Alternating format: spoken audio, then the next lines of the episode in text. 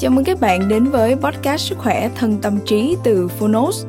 Đúng như cái tên, đây là nơi chúng tôi giới thiệu phương pháp, quá trình chăm sóc sức khỏe thể chất, tinh thần từ các chuyên gia và cả những người đã thành công từ trải nghiệm thực tế. Thông qua chương một của những sách nói được chọn lọc bởi đội ngũ Phonos, chúng tôi hy vọng bạn sẽ tìm được cho mình những cuốn sách phù hợp với những kiến thức hữu ích, hướng tới một lối sống lành mạnh, tích cực, bình an và tràn đầy ý nghĩa Podcast Sức khỏe thân tâm trí được phát sóng đều đặn vào thứ hai và thứ tư hàng tuần. Mời các bạn cùng đón nghe. Và nếu yêu thích podcast này, hãy tải ngay ứng dụng âm thanh số và sách nói có bản quyền Phonos để nghe trọn vẹn cuốn sách cũng như khám phá các nội dung hấp dẫn khác như tóm tắt sách, ebook, thiền, truyện thiếu nhi, truyện ngủ, nhạc chủ đề, vân vân. Còn bây giờ hãy cùng lắng nghe chương 1 của cuốn sách hôm nay nhé.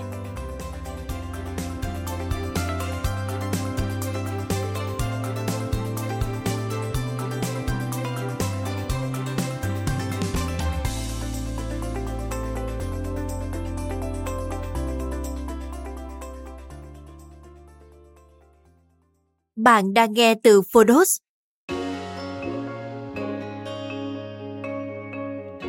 Ung thư không phải là bệnh mà là cơ chế chữa lành.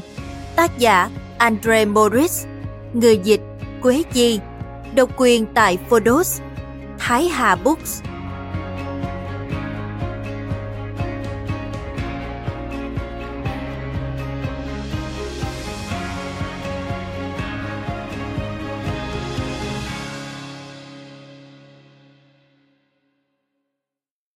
Tuyên bố miệng trách. Tác giả cuốn sách này, Andre Morris, không khuyên người đọc sử dụng bất cứ dạng thức chăm sóc sức khỏe cụ thể nào, nhưng tin rằng những dữ liệu, con số và kiến thức được trình bày trong sách phải đến được với mọi người, những người đang mong muốn cải thiện tình trạng sức khỏe của mình. Mặc dù tác giả đã cố gắng đưa ra một ý hiểu sâu sắc về các chủ đề được bàn luận và đã cố gắng đảm bảo tính chính xác và đầy đủ của bất cứ thông tin nào, lấy từ bất cứ nguồn nào ngoài nguồn của mình, nhưng ông và nhà xuất bản không chịu trách nhiệm cho những sai sót, thiếu chính xác, những khiếm khuyết hoặc bất cứ điều gì mâu thuẫn trong sách. Chúng tôi cũng không có ý coi nhẹ hay phủ nhận bất cứ cá nhân hay tổ chức nào. Cuốn sách này không phải để thay thế những lời khuyên và công việc điều trị của bác sĩ, những người đã có chuyên môn trong điều trị bệnh việc sử dụng bất cứ thông tin nào được trình bày ở đây cũng hoàn toàn thuộc về trách nhiệm của độc giả. Tác giả và nhà xuất bản không chịu trách nhiệm cho bất cứ tác động hoặc hệ quả bất lợi nào từ việc áp dụng bất cứ công tác chuẩn bị hay quy trình nào được miêu tả trong cuốn sách. Những tuyên bố trong sách là nhằm giáo dục và chỉ mang tính lý thuyết dựa trên ý kiến và lý thuyết của riêng Andrew Morris. Độc giả nên tham khảo ý kiến của bác sĩ trước khi thực hiện bất cứ chế độ ăn kiêng, chế độ dinh dưỡng, trước khi dùng bất cứ bài thuốc thảo dược nào hay phương pháp vi lượng đồng căng, hoặc trước khi bắt đầu sử dụng bất cứ liệu pháp điều trị nào. Tác giả không định cung cấp bất cứ lời khuyên y tế hoặc đưa ra bất cứ phương pháp thay thế hay bất cứ lời đảm bảo nào dù được thể hiện rõ ràng hay ngụ ý liên quan đến bất cứ sản phẩm, thiết bị hoặc phương pháp điều trị nào. Nếu không được chú thích rõ ràng thì không có tuyên bố nào trong cuốn sách này được Cục Quản lý Dược phẩm và Thực phẩm Mỹ hay Ủy ban Thương mại Liên bang đánh giá hay đồng tình.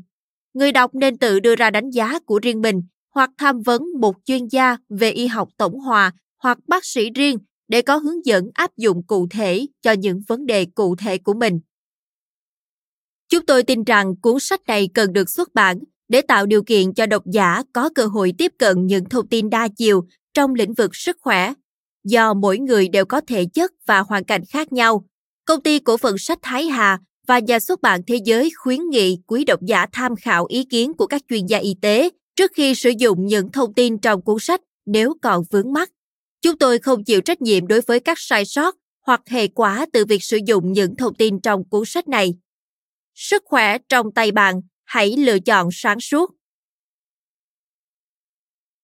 Xin dành tặng cuốn sách này cho những ai tin tưởng vào trí khôn và sự thông tuệ của cơ thể để tự chữa lành cho nó cho những ai muốn hợp tác với cơ thể chứ không phải chống lại nó cho những ai không đổ lỗi cho bất kỳ người nào kể cả bản thân họ vì bệnh tật hoặc sự bất hạnh của mình. Cho những ai nhận thức được rằng mọi sự xảy ra với bản thân đều có ích, dù mới đầu nó có vẻ nguy hiểm hay đau đớn thế nào. Cho những ai không bao giờ nghi ngờ khả năng chữa lành bẩm sinh của cơ thể. Andre Morris Lời cảm ơn Sự thông tuệ và những hiểu biết đột phá của Andre về sức khỏe tự nhiên cả trên phương diện thể xác, trí tuệ và tinh thần là một món quà hiếm có và phước lành cho tất cả chúng ta. Rạng danh với thời gian, những hiểu biết ấy tiếp tục làm phong phú cho cuộc sống chúng ta bằng cách mở rộng suy nghĩ, cởi mở trái tim và hướng chúng ta đi theo những lối mới mẻ, thường là bất ngờ. Hàng chục năm nghiên cứu tâm huyết của ông đã tác động tới hạnh phúc của hàng nghìn cuộc đời theo vô số cách khác nhau. Và thật cảm kích làm sao nó tiếp tục làm chúng ta cảm động một cách sâu sắc. Andre luôn bên cạnh chúng ta bằng kiến thức uyên bác, kinh nghiệm và trước tác của mình, bằng nghệ thuật chữa lành tuyệt vời, những thông điệp đầy cảm hứng, thực tâm và tất cả những thông tin mà ông đã hào phóng chia sẻ để giúp chúng ta sống khỏe mạnh, vui vẻ và hạnh phúc hơn. Ý thức về tinh thần và lòng trắc ẩn sâu sắc kết hợp với hiểu biết thấu đáo về cơ thể con người của ông đã truyền cảm hứng cho mọi người trên khắp thế giới để sống một cuộc sống sôi nổi, phấn chấn và cân bằng hơn. Hãy để cho kiến thức sâu sắc và những chỉ dẫn thấm đượm tình thương của Andres tiếp tục đem lại sự thoải mái và ấm áp, được gói bọc trong sự hỗ trợ và chữa lành từ đáy lòng. Gia đình Adagi và Trung tâm chăm sóc sức khỏe Adagi thương mến cảm ơn ông. Lời giới thiệu những gì bạn sắp đọc có thể sẽ làm lung lay, thậm chí làm sụp đổ nền tảng niềm tin của bạn về cơ thể, sức khỏe và việc chữa bệnh. Nhan đề, ung thư không phải là bệnh, có thể gây bất an cho nhiều người, khiêu khích một số người, nhưng cổ vũ tất cả mọi người. Cuốn sách này có thể giúp bạn lĩnh hội được một phát kiến sẽ thay đổi cuộc sống của bạn một cách sâu sắc nếu bạn sẵn sàng đón nhận khả năng ung thư không phải là một căn bệnh thực sự. Nói đúng ra, bạn có thể đi tới kết luận rằng ung thư là một nỗ lực tự chữa lành tinh vi cuối cùng của cơ thể để sống sót lâu nhất trong hoàn cảnh cho phép. Và như bạn sẽ phát hiện ra, những hoàn cảnh ấy hầu hết là ở trong tầm kiểm soát của bạn. Có lẽ bạn sẽ rất ngạc nhiên khi biết rằng nếu bạn khổ sở vì bất cứ căn nguyên sâu xa nào của ung thư, nó gây nên đau ốm thực sự bạn chắc sẽ chết nhanh chóng nếu cơ thể bạn không sinh ra những tế bào ung thư. Trong cuốn sách này, tôi cung cấp lý lẽ giải thích ung thư là một quá trình chữa lành mà chúng ta nên ủng hộ chứ không phải trấn áp hoặc chống lại nó. Tôi cũng đưa thêm bằng chứng cho thấy phương pháp chữa ung thư không chính thống này hiệu quả hơn nhiều so với các phương pháp tiêu diệt nó. Hơn nữa, tôi khẳng định ung thư một trong những cơ chế chữa trị tinh vi phức tạp nhất của cơ thể sẽ chỉ hoạt động sau khi một hoặc hai điều kiện khá chắc chắn sau xảy ra. Một, hệ thống loại bỏ chất thải và khử độc chính của cơ thể không còn hiệu quả. Hai, một tình trạng cực kỳ căng thẳng về tâm lý, cảm xúc đã được giải tỏa và giờ không còn nữa trong đời một con người. Hai lý do chính góp phần phát triển ung thư này đòi hỏi một sự giải thích sâu sắc và tôi sẽ làm điều đó một cách chi tiết trong suốt cuốn sách các bạn đang cầm trên tay. Trong khi điều kiện thứ nhất có vẻ hợp lý với những người đã biết về mối quan hệ giữa ung thư và độc tố, thì điều kiện thứ hai mới đầu nghe có vẻ vô lý, nhưng tôi hứa nếu đọc tiếp, bạn sẽ hiểu. Bây giờ tôi sẽ chỉ ra rằng ung thư do căng thẳng sẽ không bao giờ phát tác trong chính thời kỳ đang căng thẳng thật sự mà phải về sau, khi tình trạng căng thẳng kia đã được giải quyết ít nhiều hoặc qua đi thì nó mới xuất hiện. Nguyên nhân gây căng thẳng có thể là thất nghiệp một thời gian, trải qua ly hôn đau khổ, người thân lâm trọng bệnh có thể không qua khỏi, bị ngược đãi về cả thể chất lẫn tinh thần, bị tai nạn gây chấn thương, bị mất nhà hoặc tài sản và nhiều lý do khác nữa. Nếu ung thư thật sự là một cơ chế chữa lành như tôi đã nói, thì việc các triệu chứng chữa lành như khối u sinh trưởng xảy ra sau chứ không phải trong thời kỳ khủng hoảng hay xung đột tâm lý, xúc cảm là điều hợp lý. Có bằng chứng cho thấy cơ chế này không chỉ hoạt động trong sự phát triển ung thư mà còn trong hầu hết các điều kiện bệnh tật khác. Cả hai biểu hiện này thường trùng nhau, diễn ra cùng một lúc, nhưng không nhất thiết phải như vậy. Trong những trường hợp xấu nhất, việc tiếp xúc với lượng lớn tác nhân gây ung thư, chất gây ung thư có thể khiến lực lượng phòng vệ của cơ thể sụp đổ trong vài tuần hoặc vài tháng. Điều này có thể đòi hỏi khối u ung thư phải phát triển nhanh chóng và lấn át để đối phó với cuộc tấn công. Mặc dù vậy, nhìn chung, phải mất thời gian lâu hơn nhiều để thứ được gọi là u ác tính hình thành và có thể chẩn đoán rõ ràng. Thật không may, những hiểu lầm cơ bản hoặc thiếu hẳn nhận thức về những lý do thực sự đằng sau sự phát triển khối u ác tính đã biến những tế bào không bình thường thành những con quái vật gian ác, cố tình nhắm giết chúng ta, có lẽ để trả thù cho tội lỗi của chúng ta hoặc ngược đãi cơ thể chúng ta. Tuy nhiên, như bạn sẽ khám phá ra, ung thư cùng phe với chúng ta chứ không chống lại chúng ta, cũng không phải tự dưng mà nó xuất hiện. Nếu chúng ta không thay đổi nhận thức về bản chất của ung thư, thì rất có thể ung thư sẽ chống lại việc điều trị, nhất là khi dùng các phương pháp y tế tiên tiến và phổ biến nhất. Nếu bạn bị ung thư, và ung thư quả thật là một phần phản ứng sinh tồn phức tạp của cơ thể, chứ không phải bệnh, thì bạn phải tìm được câu trả lời cho các câu hỏi quan trọng sau đây. Điều gì thúc ép cơ thể bạn phát triển các tế bào ung thư? Khi đã xác định được các lý do, chúng sẽ giúp bạn chữa lành cơ thể mình như thế nào? Điều gì quyết định loại và mức độ nghiêm trọng của ung thư mà bạn mắc? Nếu ung thư thật sự là một cơ chế chữa lành, bạn sẽ làm gì để cơ thể không phải sử dụng các biện pháp tự vệ cực đoan như thế, cả bây giờ và trong tương lai? Bởi lẽ thiết kế di truyền ban đầu của cơ thể luôn tạo điều kiện kéo dài sự sống và chống lại bất cứ tai ương nào. Vậy làm thế nào mà cơ thể có thể cho phép thay đổi di truyền dẫn tới sự diệt vong của chính nó? Tại sao nhiều trường hợp ung thư tự biến mất mà không có bất kỳ sự can thiệp y tế nào? Có đúng là xạ trị, hóa trị và phẫu thuật thực sự chữa lành ung thư ở một số người mặc dù các phương pháp điều trị triệt để này có tác dụng phụ không hay bệnh nhân ung thư tự chữa lành nỗi sợ hãi buồn bực tự ti và cơn giận kìm nén có vai trò như thế nào trong việc phát sinh và kết cục của ung thư tại sao hiện nay nhiều trẻ em phát triển các khối u não và bệnh bạch cầu ung thư có hàm ẩn điều gì đằng sau sự phát triển tinh thần không để chữa lành căn nguyên của ung thư, bạn phải tìm ra câu trả lời thuyết phục và thực tế cho các câu hỏi trên. Bạn sẽ phát hiện ra chúng khi bạn đọc hết cuốn sách này. Bất cứ khi nào tìm thấy câu trả lời, bạn sẽ cảm nhận rõ một sự tự tin không thể phủ nhận, một hiểu biết tường tận về sự thật, cùng với sự nhẹ nhõm và thậm chí hưng phấn. Nếu bạn cảm thấy trong lòng thôi thúc muốn hiểu thêm sự kiện đổi đời này, nghĩa là ung thư, thì hãy đọc tiếp đi sẽ rất có ích cho bạn đấy.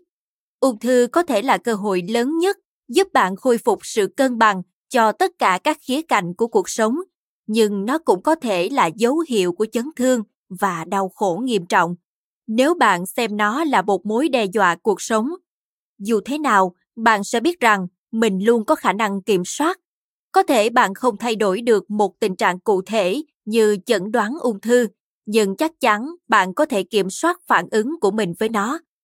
Phản ứng của bạn là yếu tố quyết định cuối cùng rằng bạn sẽ toàn vẹn trở lại hay bạn sẽ tan nát vì nghĩ mình là nạn nhân của một căn bệnh khủng khiếp. Để sống trong một cơ thể bình thường, bạn phải có một nguồn năng lượng nhất định duy trì sự sống. Bạn có thể sử dụng nguồn năng lượng vốn có này vào việc nuôi dưỡng và chữa lành cơ thể hoặc lãng phí nó vào cuộc chiến chống lại căn bệnh mà lý thuyết y học tin là đang giết chết bạn. Lựa chọn cuối cùng là ở bạn.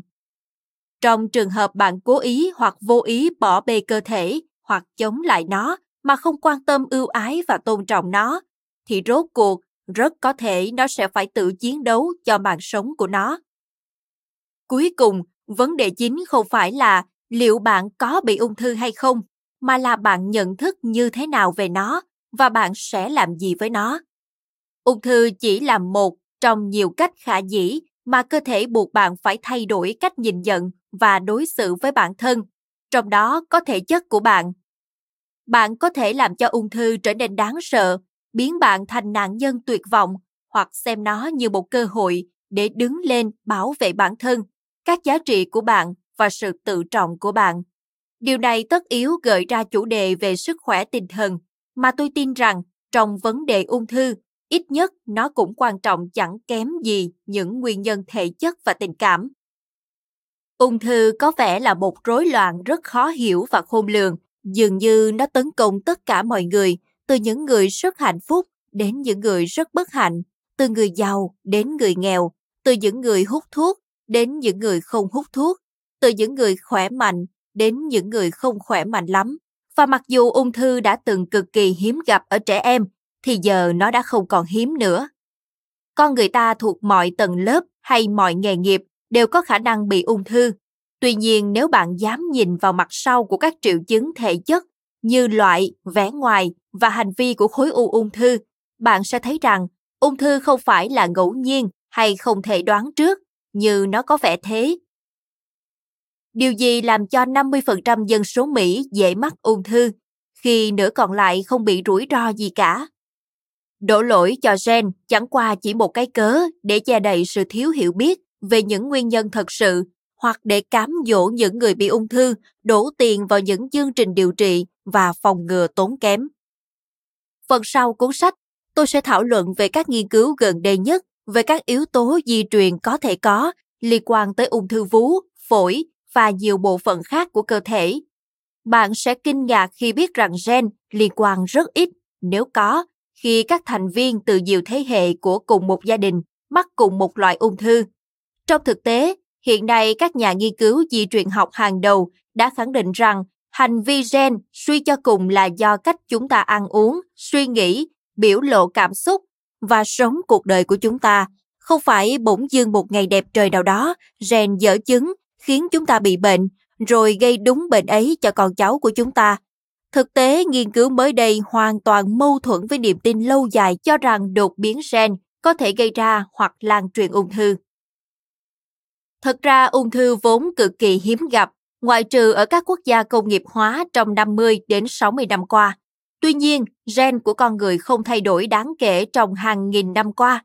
Tại sao bây giờ chúng ta lại thay đổi ghê gớm như thế? Rồi đột nhiên quyết định tấn công và phá hủy cơ thể của gần một nửa dân chúng. Đáp án cho câu hỏi này mà tôi sẽ phân tích chi tiết hơn trong cuốn sách lại đơn giản đến bất ngờ. Cho dù gen có thể bị đột biến vì nhiều lý do sẽ bàn đến sau đây, thì ngay cả khi bị hư hỏng hoặc bị lỗi, chúng vẫn không thể giết bất kỳ ai. Điều quan trọng bạn phải biết là ung thư hiếm khi khiến người ta chết, mặc dù không thể phủ nhận rằng nhiều người bị mắc ung thư cũng đã chết. Tuy nhiên, trừ khi một khối u gây ra tắc nghẽn nghiêm trọng trong một cơ quan quan trọng sống còn hoặc cản trở mạnh mẽ lưu lượng máu tới nó hoặc đường thoát bạch huyết từ nó, thì một bệnh nhân ung thư có nhiều khả năng chết vì những lý do dẫn tới đột biến tế bào và tăng cường khối u hơn so với chính bản thân ung thư. Mọi phép trị liệu ung thư nên tập trung vào nguyên nhân gốc rễ của nó, nhưng hầu hết các bác sĩ chuyên khoa ung thư thường bỏ qua chúng. Ví dụ, chế độ ăn toàn thực phẩm vớ vẩn, thường thiếu giá trị dinh dưỡng và năng lượng thật sự, gây ra tình trạng rối loạn, chấn thương cho cơ thể, giống hệt như những tình trạng xuất hiện khi bị đói. Trong cuốn sách này, tôi sẽ giải thích kỹ càng về quá trình tự phá hủy như thế. Nhân danh cơ thể buộc phải có một phản ứng chữa lành lớn. Càng ngày người ta càng biết rõ rằng hầu như tất cả các loại ung thư đều xuất hiện sau một số sự việc gây tổn thương trong quá khứ, chẳng hạn như ly hôn, người thân mất, tai nạn, mất việc hoặc mất tài sản, xung đột liên miên với ông chủ hoặc người thân, thảm họa quốc gia nghiêm trọng hoặc tiếp xúc với độc tố mạnh. Cơ thể không còn lựa chọn nào khác ngoài việc phản ứng với các yếu tố gây căng thẳng sâu sắc như vậy bằng những cơ chế sống sót hoặc ứng phó sinh học dự đoán được, có thể phát triển tế bào bất thường tạm thời. Mặc dù hầu hết các bác sĩ vẫn đồng ý với lý thuyết cho rằng khối u được sinh ra từ căng thẳng, đó là một căn bệnh, chứ không phải là một cơ chế chữa bệnh. Điều đó không có nghĩa nó là sự thật. Khối u ung thư chỉ đơn thuần là triệu chứng của một căn bệnh gây ra bởi một thứ gì đó khác mà lúc đầu có thể không rõ ràng. Tuy vậy, rõ ràng là không phải vô cớ mà chúng xuất hiện. Trước hết, xung đột cảm xúc liên tục, oán giận, lo lắng, tội lỗi và nhục nhã xấu hổ có thể dễ dàng áp chế hệ miễn dịch, các chức năng tiêu hóa và quá trình trao đổi chất cơ bản của cơ thể, do đó tạo điều kiện phát triển khối u ung thư. May mắn thay, mối liên hệ giữa căng thẳng, stress và ung thư không còn chỉ là chuyện hư cấu và mơ hồ nữa. Với thừa đủ bằng chứng khoa học hỗ trợ, các trung tâm kiểm soát và phòng bệnh Center for Disease Control and Prevention CDCP đưa ra tuyên bố quan trọng này trên trang web của họ. Căng thẳng cường độ cao và kéo dài có thể dẫn tới một loạt các tác động tiêu cực ngắn hạn và dài hạn tới sức khỏe. Nó có thể làm phá vỡ sự phát triển não thời kỳ đầu và gây hại cho hoạt động của hệ thần kinh và hệ miễn dịch. Ngoài ra, căng thẳng thời thơ ấu có thể dẫn tới các vấn đề sức khỏe sau này, bao gồm nghiện rượu, trầm cảm, rối loạn ăn uống, bệnh tim, ung thư và các bệnh mạng tính khác. Mặc dù có bằng chứng không thể phủ nhận ủng hộ các tuyên bố của CDCP, nhưng hầu hết các bác sĩ hiếm khi công nhận hoặc cố gắng điều trị những nguyên nhân gốc rễ gây bệnh, mà thay vào đó, họ tập trung vào việc loại bỏ các triệu chứng của nó. Có lẽ sai lầm mấu chốt và có khả năng gây tử vong này lan tràn gần như toàn bộ lĩnh vực y tế do thiếu sự thừa nhận mối liên hệ giữa căng thẳng và bệnh. Mối quan hệ giữa tâm trí và thể xác chắc chắn không được dạy ở các trường y khoa. Sau khi đã gặp hàng ngàn bệnh nhân ung thư trong khoảng 3 thập kỷ qua, tôi bắt đầu nhận ra một kiểu tư duy, quan điểm và cảm nhận nhất định phổ biến ở hầu hết bọn họ. Cụ thể hơn, tôi chưa từng gặp một bệnh nhân ung thư người lớn nào lại không cảm thấy gánh nặng của hình ảnh tồi tệ về bản thân, của xung đột chưa được giải quyết, của lo lắng dài dẳng hoặc xung đột chấn thương tình cảm trong quá khứ vẫn còn đeo bám dài dẳng trong tiềm thức và trí nhớ tế bào. Tôi tin rằng ung thư, căn bệnh thể chất ấy không thể xảy ra nếu không có một dòng chảy ngầm mạnh mẽ của cảm giác bất an và thất vọng sâu kín. Bệnh nhân người lớn bị ung thư thường thiếu lòng tự trọng hoặc cảm giác về giá trị bản thân và thường có một thứ mà tôi gọi là công chuyện dở dang trong đời. Ung thư thật ra có thể là một cách tiết lộ nguồn gốc của một xung đột nội tâm chưa được giải quyết. Hơn nữa, ung thư có thể giúp họ chịu chấp nhận một xung đột như thế và thậm chí chữa lành nó hoàn toàn. Nhổ cỏ phải nhổ tận gốc. Chúng ta nên điều trị ung thư như thế, nếu không, thế nào nó cũng tái phát. Tôi thường nghe thấy người ta lập luận rằng mối quan hệ giữa căng thẳng, cảm xúc và ung thư có thể xảy ra ở người lớn, nhưng chắc chắn không xuất hiện ở trẻ nhỏ đã bị bệnh bạch cầu hoặc ung thư não. Tôi không đồng ý với điều đó. Quan điểm của CDCP trong vấn đề này đã khẳng định cách hiểu của tôi. Theo CDCP, căng thẳng thời thơ ấu có thể dẫn tới ung thư và các nghiên cứu đã chỉ ra rằng con người bị căng thẳng từ sớm, thậm chí trước khi được sinh ra. Một số ảnh hưởng mạnh mẽ nhất tới trẻ có thể xảy ra ngay khi trẻ vẫn còn ở trong bụng mẹ. Đó là một thực tế khoa học. Người ta đã chứng minh rõ ràng rằng trải nghiệm tình cảm và thể chất của người mẹ có tác động lớn đến tình trạng cảm xúc và sức khỏe thể chất của con. Ví dụ, nghiên cứu được trích dẫn trong cuốn sách của tôi, Timeless Secret of Health and Rejuvenation, bí mật ngàn đời về sức khỏe và sự trẻ hóa, mô tả chi tiết các phản ứng nghiêm trọng của thai nhi đối với siêu âm sản khoa có thể dẫn đến các vấn đề về phát triển sau này. Có thêm bằng chứng cho thấy việc đẻ mổ chứ không phải đẻ thường có thể gây sang chấn lên trẻ sơ sinh. Ngoài ra, không cho trẻ sơ sinh bú hoặc để bé ở phòng riêng có thể gây ra một tổn thương do chia tách con với mẹ, thậm chí có thể dẫn tới hiện tượng trẻ đột tử khi ngủ. Không cảm nhận được nhịp tim người mẹ có thể kích thích tâm lý lo lắng nghiêm trọng ở trẻ nhỏ. Trẻ sinh non có thể chịu tổn thương do lo lắng khi bị tách khỏi mẹ. Hơn nữa, tiêm vaccine có thể gây ra phản ứng sốc sinh học tương tự như đột quỵ nhẹ Ngoài việc trẻ tiếp xúc với nhiều chất gây ung thư có trong vaccine, ngày càng nhiều trẻ em bị dị ứng mạnh với các thành phần của vaccine. Nó có thể làm trẻ tổn thương và thậm chí tử vong. Với trẻ em nhạy cảm, cơn đau do tim và hệ quả là phản ứng chữa lành cũng có thể để lại hậu quả sang chấn.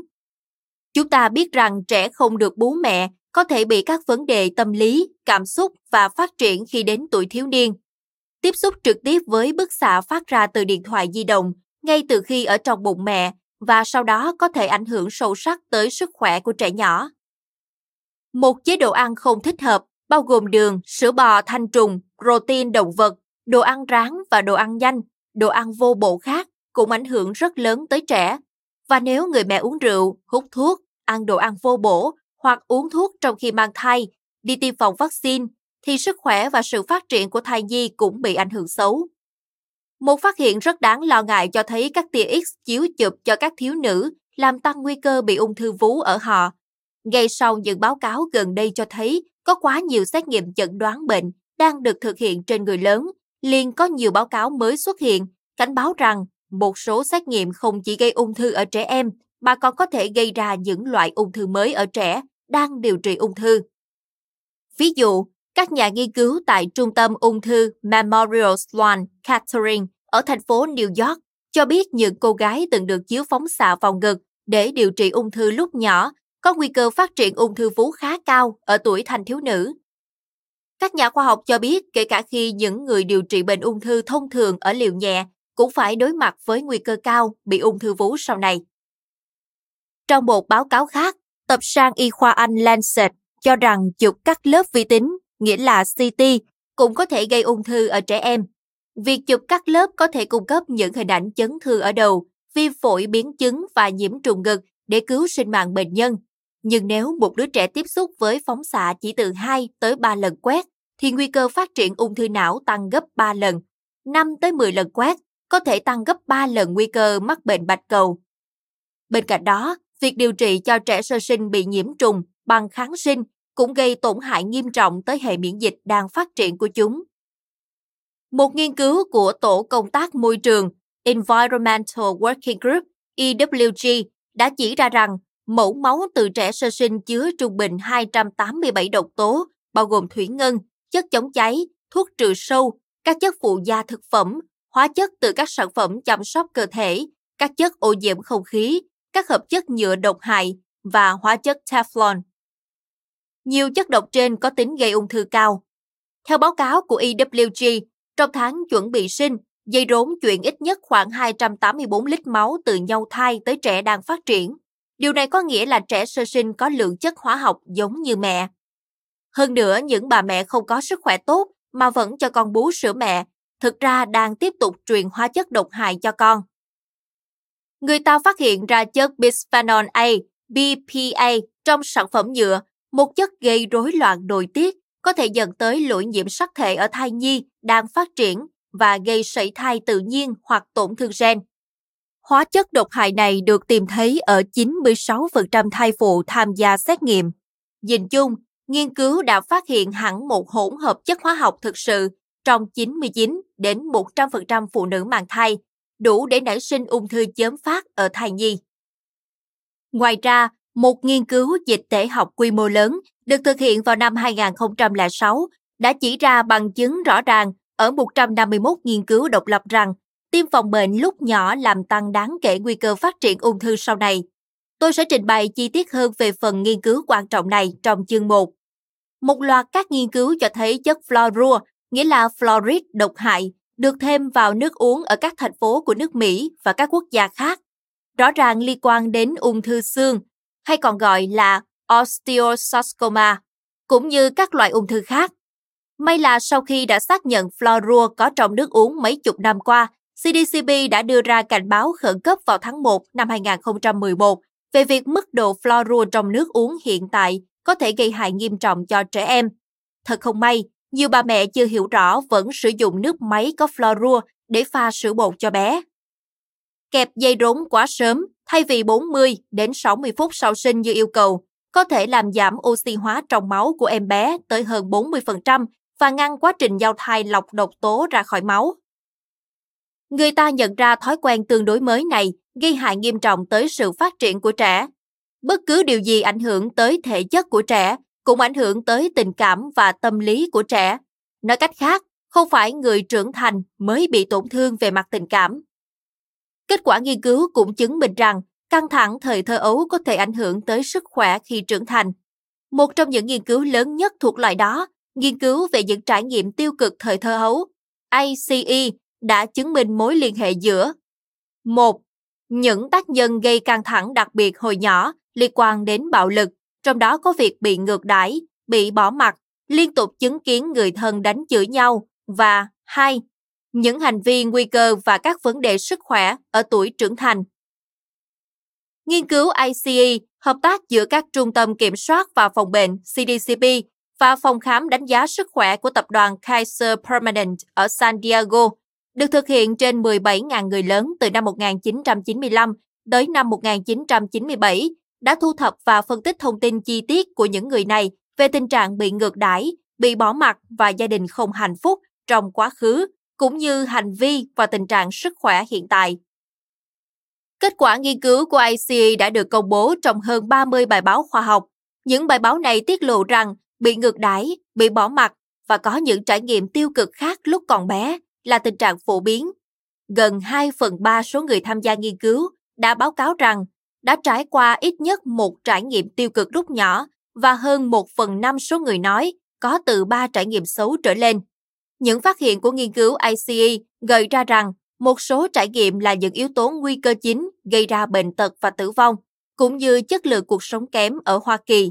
Hãy nhớ rằng, căng thẳng cảm xúc kéo dài có thể gây hại cho hệ miễn dịch, do đó cơ thể dễ mắc gần như tất cả các loại bệnh, bao gồm cả ung thư. Tôi sẽ trở lại chủ đề quan trọng này sau. Cuối cùng, để trẻ em tiếp xúc với bức xạ ion hóa thông qua chụp các lớp vi tính sau khi chúng bị va đập mạnh vào đầu là một việc không cần thiết và rất nguy hiểm, có thể dễ dàng và nhanh chóng dẫn tới ung thư não và các tình trạng sức khỏe nghiêm trọng khác. Theo một nghiên cứu lớn trên hơn 40.000 trẻ em bị chấn thương ở đầu do vật tù, cho thấy quan sát đơn giản là cách tiếp cận tốt nhất và ít nguy cơ nhất.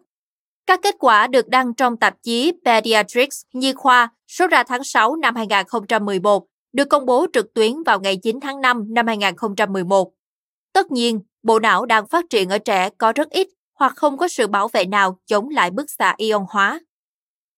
Chương đầu tiên của cuốn sách này cung cấp những hiểu biết sâu sắc về bản chất và ý nghĩa của ung thư xét trên phương diện thể chất. Đó là một cách hiểu về ung thư mà có thể trước đây bạn chưa bao giờ gặp. Cách hiểu mới mà thực ra đã được biết từ lâu này mở ra những lối tiếp cận mới nhắm vào việc chữa lành nguyên nhân thật sự của ung thư thay vì chỉ điều trị các biểu hiện triệu chứng.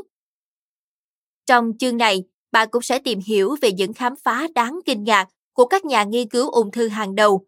Họ đã chứng minh rằng ung thư không chỉ do đột biến tế bào gây ra, mà còn do sự hô ứng và tham gia của toàn bộ cơ thể. Hơn nữa, bạn hãy chú ý tới những phát hiện mới cho thấy lý do tại sao rất nhiều khối u được chẩn đoán là ung thư thật ra hoàn toàn vô hại và tự biến mất. Chương 2 và chương 3 lần lượt đề cập tới nguyên nhân, thể chất và tình cảm hoặc tinh thần. Để trình bày rõ ràng hơn, tôi đã cố gắng tách bạch các tiêu chí này, dù biết rằng phân chia như thế là tùy tiện và không đúng với thực tế. Tôi làm thế chỉ với một mục đích, nhấn mạnh rằng quá trình chữa lành các nguyên nhân gây ung thư phải bao gồm việc khôi phục cả sức khỏe thể chất lẫn tình cảm và tinh thần. Bỏ mặt một trong những yếu tố trên sẽ làm giảm cơ hội bình phục hoàn toàn và cuối cùng dẫn tới tái phát. Rất nhiều trường hợp ung thư tái phát sau khi được điều trị. Ở mức tối thiểu, cách tiếp cận không đầy đủ như thế sẽ ảnh hưởng nghiêm trọng tới sức khỏe tinh thần và thể chất, và quan trọng hơn cả là tới trạng thái hạnh phúc và niềm tin vào bản thân. Phát biểu sau đây như sợi chỉ đỏ chạy xuyên suốt toàn bộ cuốn sách, rất quan trọng khi xem xét đến ung thư. Ung thư không gây bệnh cho người ta, mà căn bệnh của người đó gây ra ung thư. Và tôi sẽ bổ sung thêm điều này. Một khi ung thư xuất hiện, mục đích chính của nó là đưa người bệnh về lại trạng thái cân bằng giữa tâm trí, cơ thể và tinh thần. Điều này quá mâu thuẫn với những gì y học truyền thống và truyền thông thuyết phục bạn, đến nỗi nghe có vẻ thật khó tin. Nhưng, việc ung thư chữa lành hay dẫn bạn tới cái chết thực ra có liên quan đến những gì đang diễn ra trong cuộc sống của bạn hơn là đến chính ung thư. Tức là vấn đề nó xâm lấn như thế nào, hoặc nó được phát hiện sớm đến mức nào. Hãy lấy Jeff làm ví dụ. Ở tuổi 58, ông được chẩn đoán là ung thư phổi trong một lần kiểm tra sức khỏe định kỳ. Mặc dù trước khi chẩn đoán ông cảm thấy hoàn toàn khỏe mạnh, nhưng chỉ trong hai tuần sau đó, sức khỏe của ông đã đi xuống nhanh chóng. Ông ăn không thấy ngon, hầu như không ngủ được, hơi thở rất nông và còn bị những cơn hoảng loạn nghiêm trọng cùng chứng đau thắt ngực. Ông chết sau 20 ngày được chẩn đoán bị ung thư. Giấy chứng tự viết ông chết vì ung thư phổi, nhưng rõ ràng nếu không được chẩn đoán ung thư thì đã không xuất hiện những hiệu ứng quá sức chịu đựng nào do căng thẳng gây ra. Không còn nghi ngờ gì nữa, căng thẳng về cảm xúc làm tê liệt hệ miễn dịch và không chỉ ngăn cản quá trình chữa lành của cơ thể, mà thực ra còn làm tình trạng trầm trọng thêm. Có những bằng chứng y khoa cho thấy trong thời gian căng thẳng nghiêm trọng, người ta có thể chết vì một cơn đau tim, dù không có tiền sử bệnh tim hay tắc động mạch.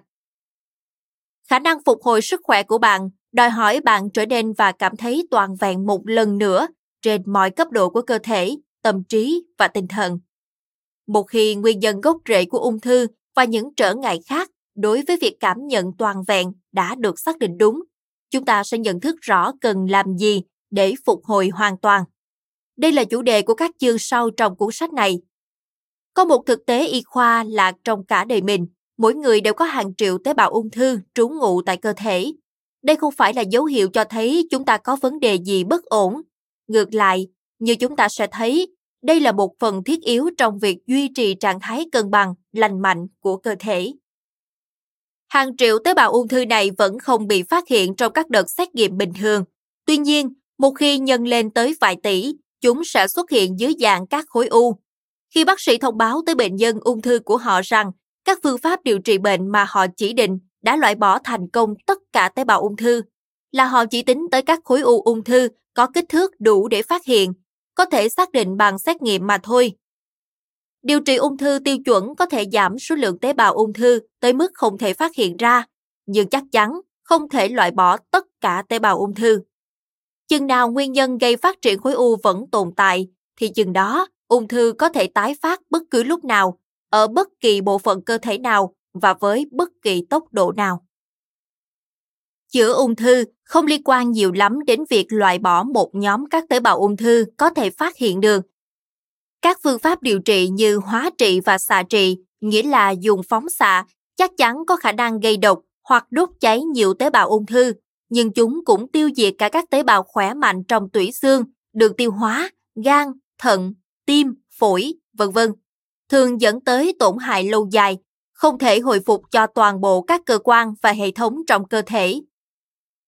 Liệu có bất kỳ ai băn khoăn rằng tác dụng phụ số 1 của hóa trị chính là ung thư? Quả thực, hóa trị giết chết nhiều người vì gây ra ung thư mới hơn so với việc nó chữa khỏi ung thư. Do các thuốc hóa trị làm teo khối u nên chúng khuyến khích các tế bào ung thư mạnh hơn phát triển, phân chia, nhân lên và trở nên kháng thuốc. Chính điều này làm xuất hiện nguy cơ ung thư thứ cấp. Ngoài ra, do tần suất xuất hiện tác dụng phụ kinh hoàng vốn được biết quá rõ của hóa trị là rất cao, nên gần như bất cứ ai uống những thuốc gây độc tế bào này đều có hiện tượng tăng vọt một loại protein sinh ra do căng thẳng được gọi là yếu tố sốc nhiệt 1, nghĩa là HSF1. HSF1 cho phép các tế bào ung thư bị tổn hại do các loại thuốc này có thể tự sửa chữa và phục hồi các hoạt động ung thư.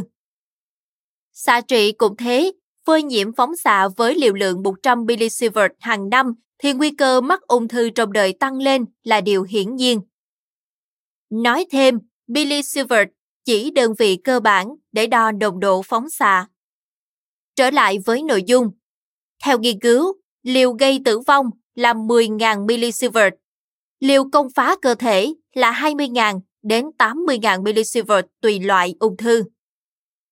Không gì có thể gây tử vong nhiều hơn là xạ trị. Nếu so sánh với xạ trị, thì rò rỉ phóng xạ sau động đất năm 2011 ở Nhật Bản có thể coi là vô hại.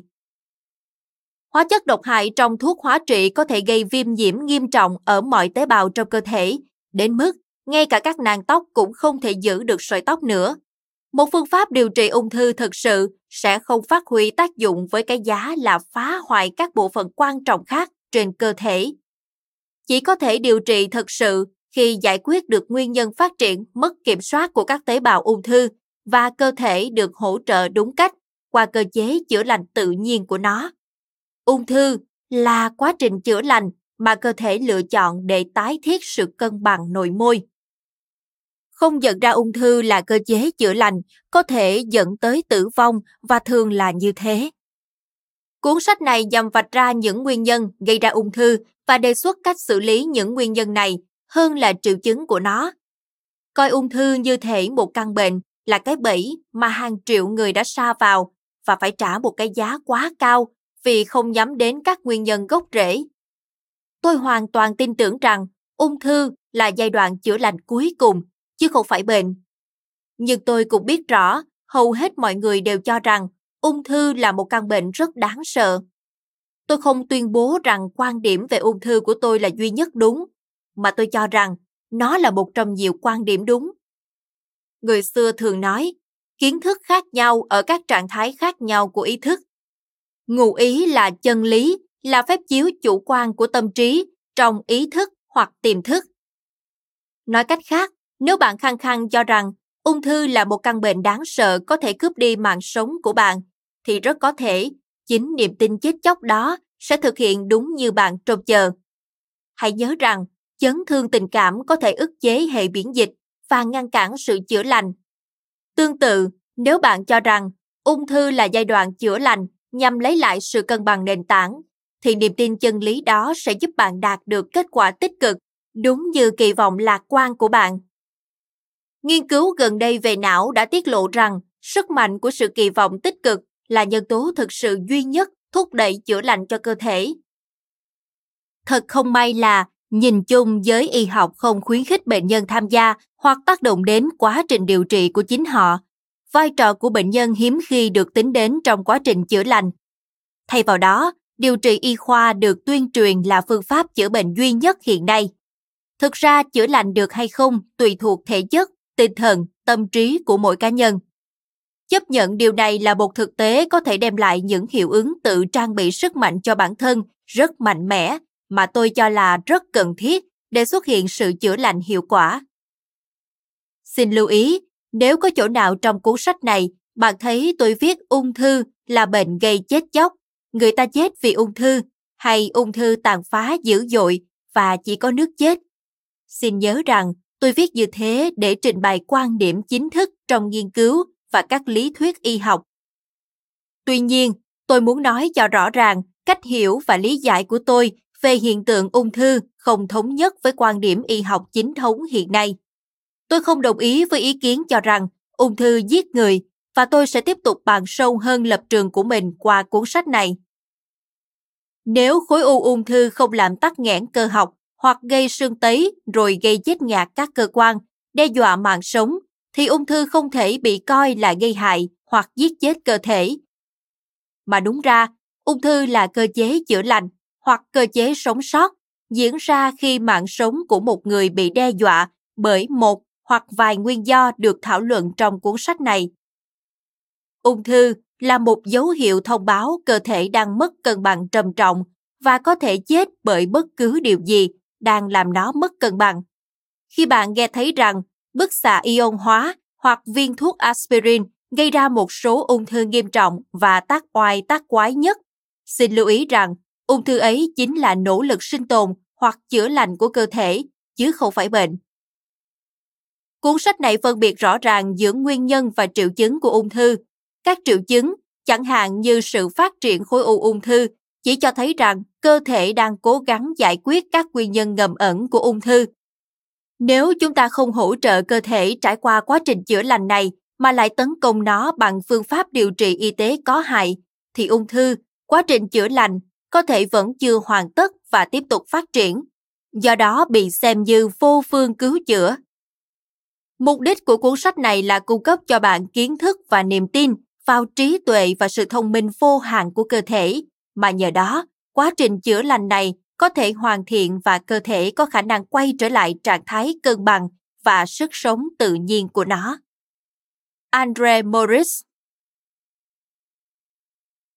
Chương 1 Ung thư không phải là bệnh.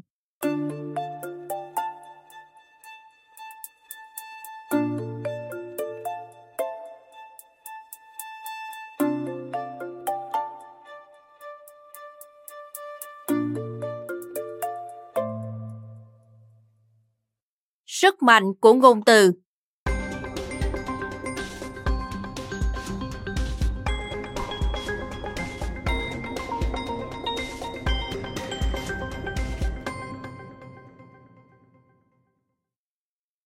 Ung thư được coi là nguyên nhân phổ biến thứ hai gây tử vong cho người Mỹ.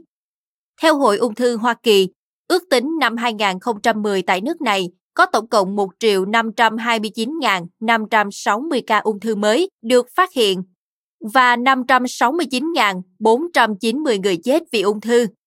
Ba loại chẩn đoán ung thư phổ biến nhất ở nam giới là ung thư tuyến tiền liệt, ung thư phổi, ung thư đại trực tràng Ba loại ung thư dẫn đầu ở nữ giới là ung thư vú, ung thư phổi và ung thư đại trực tràng. Viện Ung thư Quốc gia NCI của Mỹ đã liệt kê 10 loại ung thư gây tử vong hàng đầu giai đoạn từ năm 2003 đến năm 2007 như sau. 1. Ung thư phổi và phế quản 792.495 sinh mạng. 2. Ung thư đại trực tràng 268.783 sinh mạng. 3. Ung thư vú 206.983 sinh mạng. 4. Ung thư tụy 162.878 sinh mạng. 5. Ung thư tuyến tiền liệt 144.926 sinh mạng. 6. Bệnh bạch cầu 108.740 sinh mạng. 7 u lympho không Hodgkin 104.407 sinh mạng. 8. Ung thư gan và ống mật trong gan 79.773 sinh mạng. 9. Ung thư buồng trứng 73.638 sinh mạng. 10. Ung thư thực quản 66.659 sinh mạng. Dù trình độ y học của bạn ra sao, thì dường như bạn có thể nói không sợ sai rằng ung thư đang giết chết chúng ta với số lượng kỷ lục. Bất chấp hàng triệu người đã thiệt mạng và hàng tỷ đô la chi cho nghiên cứu, thì tỷ lệ ung thư vẫn không suy giảm. Và vấn đề đi sâu xa hơn so với việc chúng ta đơn giản là không hiểu được nguyên nhân gốc rễ của ung thư hay cách chữa trị tốt nhất. Bác sĩ Samuel Seymour Epstein trong cuốn sách của mình có nhan đề National Cancer Institute and American Cancer Society, Criminal Indifference to Cancer Prevention and Conflicts of Interest, Viện Ung thư Quốc gia và Hội Ung thư Hoa Kỳ. Sự thờ ơ mang tính tội ác đối với việc phòng ngừa ung thư và các xung đột lợi ích đã chứng minh rõ ràng rằng phần lớn trách nhiệm về tình trạng ung thư ngày càng tăng trong xã hội thuộc về Viện Ung thư Quốc gia NCI và Hội Ung thư Hoa Kỳ ACS, hai trong số những tổ chức được chính phủ Mỹ hỗ trợ, do đó bằng tiền thuế của dân Mỹ và được trao nhiệm vụ tiến hành cuộc chiến chống ung thư của nước Mỹ. Hai cơ quan đầy rẫy những xung đột lợi ích và đang ém giữ quá nhiều thông tin có giá trị, có thể thực sự giúp người Mỹ phòng ngừa và điều trị ung thư. Thật vậy, khoảng một nửa ban lãnh đạo ACS là các bác sĩ và nhà khoa học có mối quan hệ chặt chẽ với NCI nhiều người còn ăn lương cả hai bên. Kết quả thì sao?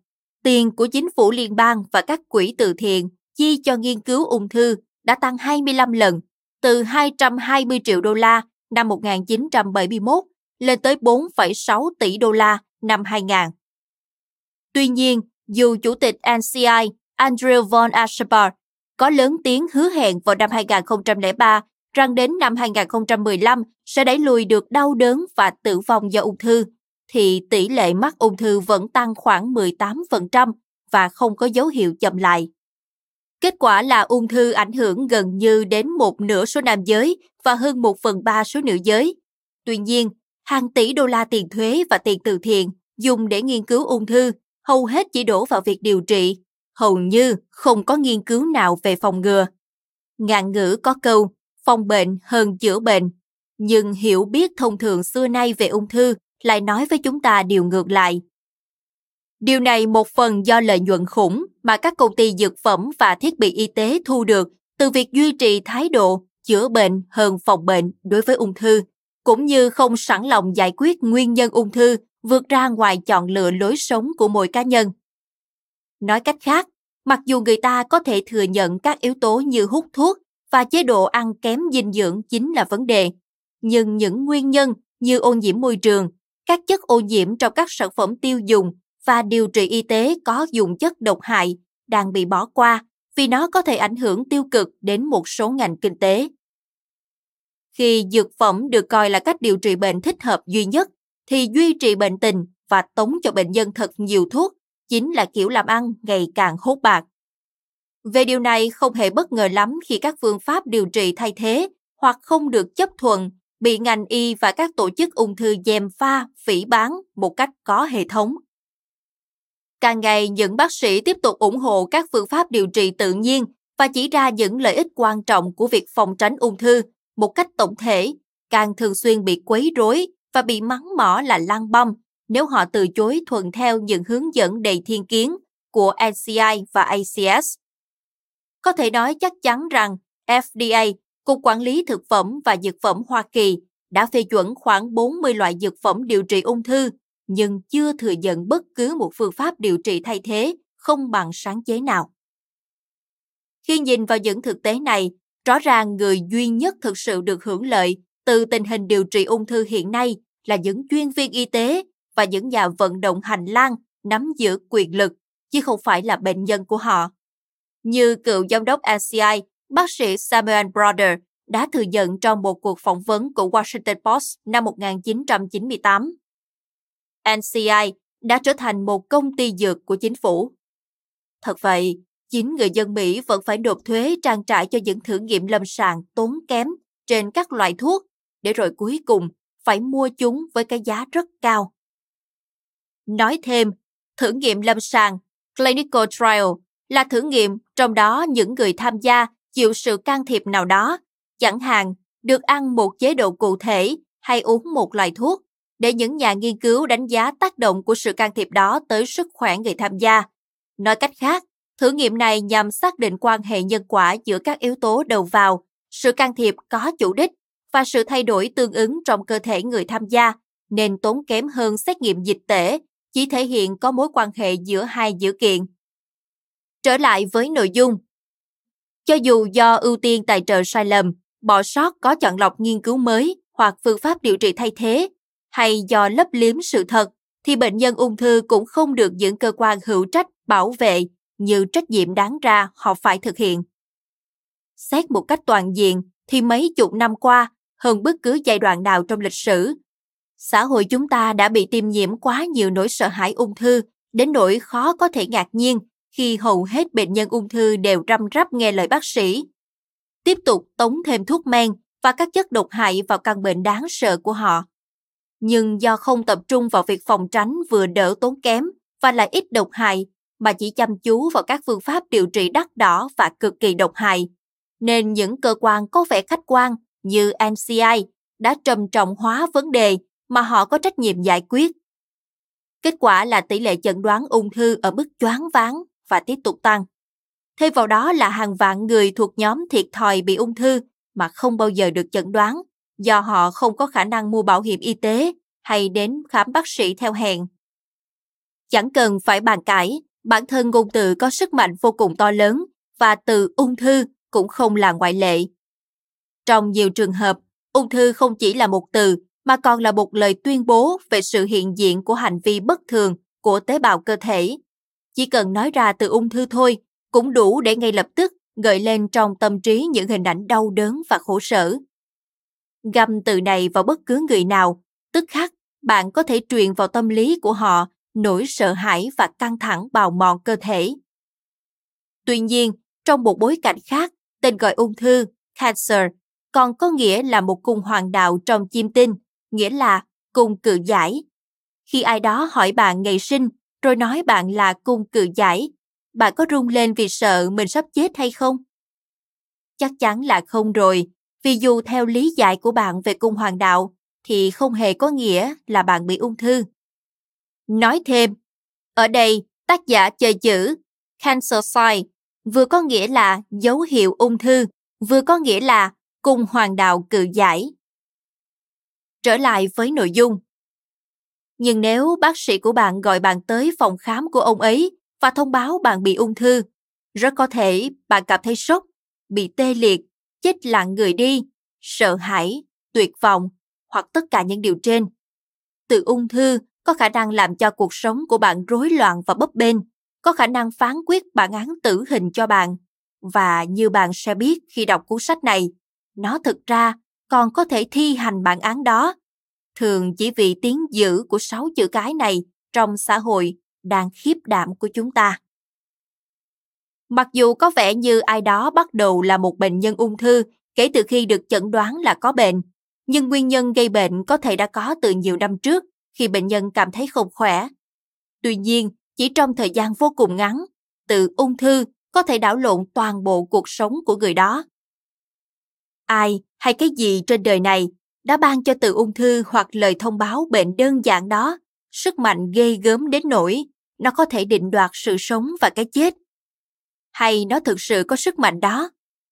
Có thể đào niềm tin của tập thể, của xã hội rằng ung thư là căn bệnh chết người, cùng với những phương pháp điều trị quyết liệt, gây thương tổn sau chẩn đoán mới thực sự là nguyên nhân chính cho sự leo thang khủng khiếp của ung thư tại Tây Bán Cầu. Bạn có thể cho rằng nghĩ như thế là hơi quá. Tuy nhiên, trong cuốn sách này, tôi sẽ đưa ra quan điểm thuyết phục rằng ung thư không có sức mạnh kiểm soát bạn trừ khi chính niềm tin, nhận thức, thái độ và suy nghĩ của bạn về ung thư giúp nó làm điều đó. Nếu bạn biết nguyên nhân gây ra ung thư hoặc ít nhất hiểu được mục đích nền tảng của nó, thì bạn có còn sợ nó hay không? Chắc là không. Nếu biết được sự thật, hẳn là bạn sẽ làm mọi việc để loại bỏ những nguyên nhân của ung thư. Và khi làm vậy, bạn sẽ đặt nền móng cho quá trình tự chữa lành của cơ thể. Chỉ có một chút ít kiến thức thông thường mà tôi vẫn gọi là thiếu hiểu biết, thực ra lại là một điều nguy hiểm. Hầu hết mọi người, ít nhất là trong thế giới công nghiệp hóa này, đều biết rằng uống nước từ một cái ao nhiều bùn hay hồ ô nhiễm có thể bị tiêu chảy, đe dọa đến tính mạng. Nhưng tương đối ít người nhận ra rằng cứ ôm lấy oán hận, tức giận và sợ hãi hay tránh tiếp xúc với ánh nắng mặt trời sẽ làm cơ thể thiếu hụt vitamin D hoặc thường xuyên ngủ không đủ giấc, liên tục nghe điện thoại di động hàng giờ liền mỗi ngày, thường xuyên tiếp xúc với tia X, chụp nhũ ảnh, nghĩa là chụp quang tuyến vú, chụp các lớp vi tính hoặc ăn đồ ăn vặt linh tinh, chất phụ da và chất tạo ngọt nhân tạo. Tất cả đều nguy hiểm không kém việc uống nước ô nhiễm. Mặc dù có thể phải mất nhiều thời gian hơn một chút so với bất kỳ chất độc hay con khuẩn amip nhỏ tí xíu nào đó để những thói quen đó cướp đi sinh mạng con người. Nhưng chắc chắn là chúng có thể. Cảm ơn bạn đã lắng nghe podcast Sức khỏe thân tâm trí.